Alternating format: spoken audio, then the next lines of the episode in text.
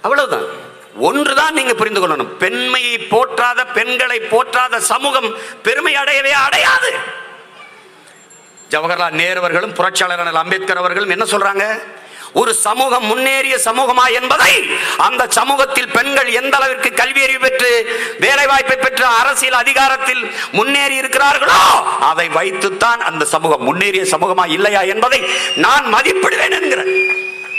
நான் நினைக்கிறேன் என் சமூகம் முன்னேறிய சமூகமாக இருக்கணும்னு நினைக்கிறேன்.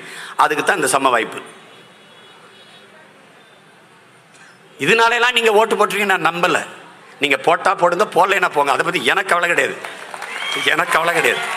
நான் உங்கள் ஓட்டுக்கானவனே அல்ல! இந்த நாட்டுக்கானவன் இந்த மக்களுக்கானவன் என் காட்டுக்கானவன் என் மலைக்கானவன் என் அருவிக்கானவன் என் ஆறுக்கானவன் என் ஏரிக்கானவன் என் குளத்திற்கானவன். நான் இன்னொரு தலைமுறை வாழ்வதற்கு எனக்கு ஏற்பட்ட நிலைமை என் தம்பி தங்களுக்கு வந்துவிடக்கூடாது அவர்கள் வசதியாக பாதுகாப்பாக வாழ்வதற்கான பூமியாக வைத்து விட்டு போகணும்னு நினைக்கிறேன். எங்க அப்பா சொன்னாங்களே பூச்சியை பேசுறான் வண்டை பேசுறான். எனக்கு தெரியும். அது உயிர் தொடர்ச்சி. ஒரு உணவு சங்கிலி. பல்லுயிர் பெருக்கம் இல்லைன்னா ஒன்றும் இல்லை. பல்லுயிர் பெருக்கம்னா என்னன்னே தெரியாத ஒரு கூட்டம் இருக்குது இங்கே. இங்கே பாருங்க.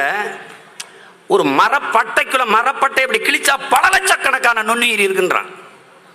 என் அன்பிற்குரிய தம்பி தங்கில் தெரிஞ்சுக்கணும். நீங்க பூச்செடிக்கு தண்ணி ஊற்றிங்க நீங்க சுரக்காய் செடிக்கு தண்ணி ஊற்றிங்க வெண்டைக்காய் செடிக்கு தண்ணி ஊற்றிங்க மரத்துக்கு தண்ணி ஊற்றிங்க ஆனால் அந்த மரம் செடி கொடி தண்ணீரை உணவாக எடுத்துக்கொள்ள முடியாது. அப்ப எப்படி முடியும்? அதன் வேர்களில் இருக்கிற கண்ணுக்கு தெரியாத பல லட்சக்கணக்கான நுண்ணுயிரிகள் பூஞ்சை காளான் பாக்டீரியாக்கள் தன் உணவுக்கு நீரை உண்டு அதை மரம் செடி கொடிகளுக்கு உணவாக மாற்றி கொடுக்குது. இது இயற்கையின் விதி. அந்த வேர்ல போய் ரசாயன உரத்தை கொட்டின போது அது செத்துருது. இப்ப அதனாலதான் அதை தூக்குடா. நஞ்சில்லா உணவு அதுவே நம் கனவு. வா இயற்கை உரத்துக்குன்னு. இயற்கை உரங்கிருந்து வரும்?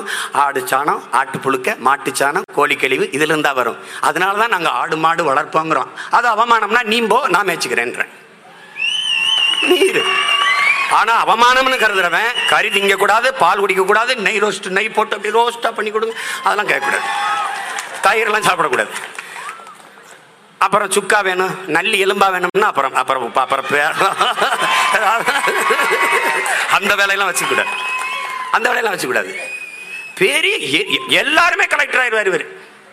எல்லாருமே கலெக்டர் ஐபிஎஸ் எல்லா கவர்னர் கஞ்சி கலெக்டருக்கு பசிக்காதா? ஒருத்தன் கேட்குறான் அறிவா கேட்குறானா படிச்சவன் எதுக்குங்க விவசாயம் செய்யணும்? படிச்சவன் எதுக்கு சாப்பிடணும்? எதுக்கு சாப்பிடணும்? அவர் தான் படிச்சுட்டாரு. அவர் தான் படிச்சுட்டாரு. அவருக்கு பசிக்காதில்ல? பசிக்குதில்ல? பசிக்குதில்ல ராஜா? விண்வெளியில் பறப்பது வளர்ச்சி தான் அந்த விண்வெளியில் வானூர்திக்கு உட்கார்ந்து இருக்கிறவனுக்கு கஞ்சி கீழே இருந்தால் போகணும் அது பூமியில இருந்தா போகணும்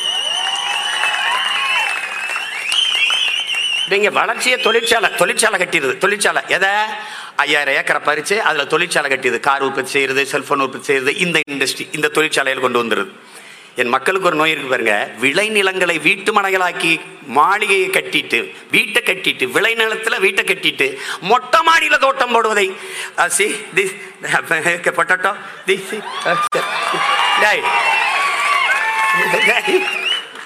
மொட்டை மாடியில் தோட்டம் போட்டு அதை படம் எடுத்து நாங்கெல்லாம் ஃப்ரெஷ்ஷாக காய்கறி எடுத்துக்கிறோம். அப்போ நெல் இந்த வாழை இது அதெல்லாம் எப்படி எடுத்துக்கிறீங்கம்மா? அதுக்கு மொட்டை மாடியிலே போட்டுக்கிறீங்களா?